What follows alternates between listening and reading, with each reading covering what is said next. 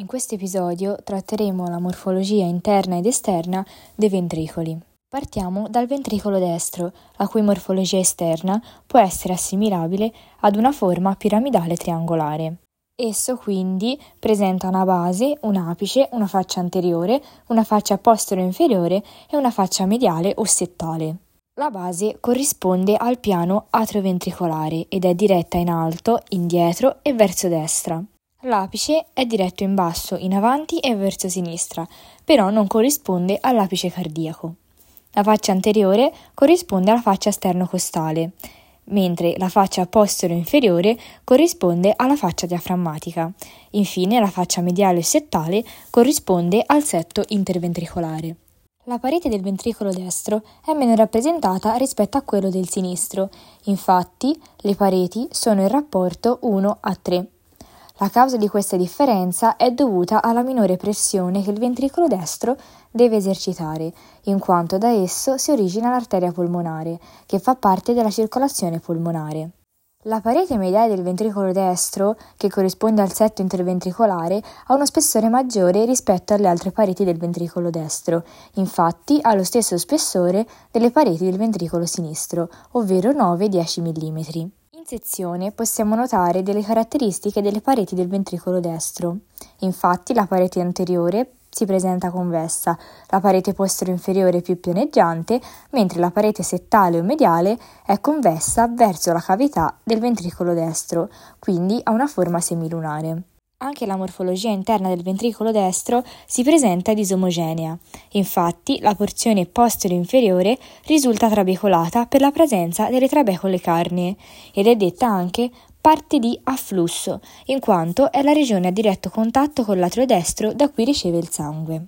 La porzione antero-superiore invece si presenta liscia ed è detta cono arterioso o cono di emergenza dell'arteria polmonare. Questa è la parte di efflusso, perché da essa il sangue entra nel circolo polmonare, quindi le pareti non creano turbolenze all'interno del circolo sanguigno. Tra la porzione postero-superiore trabecolata e la porzione antero-inferiore liscia è presente un limite dato da un semianello muscolare, a livello del quale il sangue cambia bruscamente direzione. Il semianello è composto da tre parti. In alto presenta una piega muscolare rivestita da endocardio, detta cresta sopraventricolare, che si origina dalla parete anteriore del ventricolo destro al davanti dell'orifizio atrioventricolare. Poi, con andamento arcuato, si porta in basso e medialmente raggiungendo il setto interventricolare. A livello del setto interventricolare la cresta si continua con una particolare trabecola di secondo tipo, detta trabecola setto marginale, che si origina dal setto interventricolare appunto e raggiunge la base del muscolo papillare inferiore. Il semianello è poi completato dall'emergenza del muscolo papillare inferiore. Nella porzione postero-inferiore distinguiamo tre tipi di trabecole carne che donano l'aspetto trabecolato a questa porzione. Le trabecole di primo tipo hanno una forma conica ad apice superiore ed aderiscono alla parete del ventricolo solo tramite la loro base vengono definite muscoli papillari, che nel ventricolo destro sono tre e corrispondono alle tre facce delle tre cuspidi della valvola, anteriore, posteriore e mediale. A livello dell'apice si sdoppiano e danno origine alle corde tendinee, che si inseriscono a livello delle cuspidi della valvola tricuspide.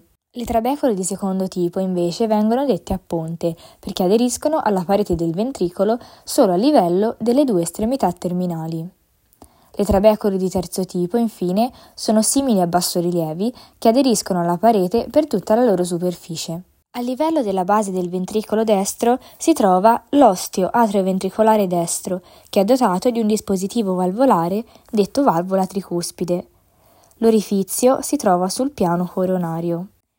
Spostato in alto, a sinistra e verso l'indietro rispetto all'ossa ventricolare, troviamo l'orifizio arterioso polmonare, da cui si origina il tronco polmonare. Passiamo adesso al ventricolo sinistro, che per la presenza a sinistra del margine ottuso, nell'insieme è assimilabile ad un cono un po' appiattito in senso antero-posteriore. Come già detto prima, le pareti del ventricolo sinistro sono più spesse rispetto a quelle del ventricolo destro, secondo un rapporto di 3 a 1, in quanto dal ventricolo sinistro si origina l'arteria aorta, l'arteria principale della circolazione sistemica. Nel ventricolo sinistro quindi descriviamo una base, un apice e quattro pareti un po' convesse.